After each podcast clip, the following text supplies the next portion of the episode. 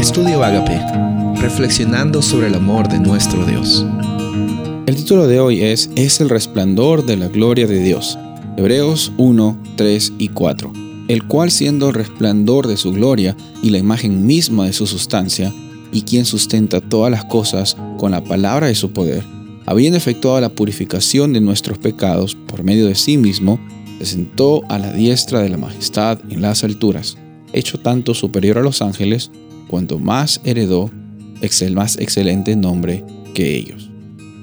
Encontramos que en estos versículos se menciona, bueno, desde el primer versículo se menciona a Dios dando la iniciativa, se menciona que la mayor expresión del amor de Dios es el Hijo de Dios, de que el Hijo de Dios no, no era un hijo solamente eh, creado, no era, no era una persona creada, sino que fue constituido heredero de todo, fue eh, co, rey con, con Dios el Padre, que vino a este mundo, quien sustenta todas las cosas con la palabra de su poder, que, que es el, el que se sienta, la, se sienta a la diestra de la majestad en las alturas, que es superior a los ángeles y heredó un, un nombre más excelente que ellos. Es interesante ver de que eh, aquí el, el, autor pone unas realidades tan profundas en tan pocos versículos, en tan pocas palabras.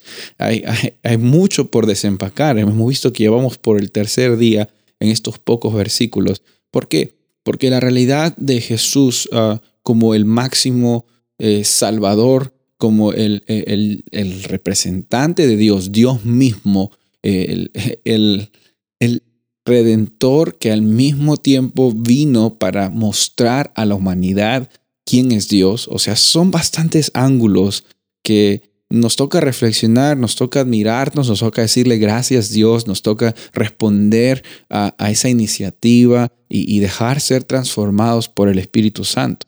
Aquí hay cosas muy grandes que cada vez que leo estos versículos, cada vez que tú lo lees, quizás encuentras un aspecto más acerca del el gran amor que Dios tiene por ti, gran amor que Dios tiene por mí, por toda la humanidad.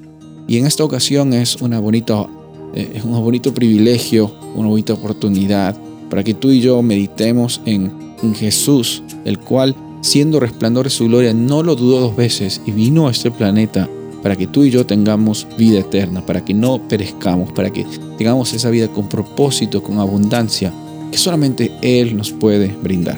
Soy el pastor Rubén Casabona y deseo que tengas un día bendecido.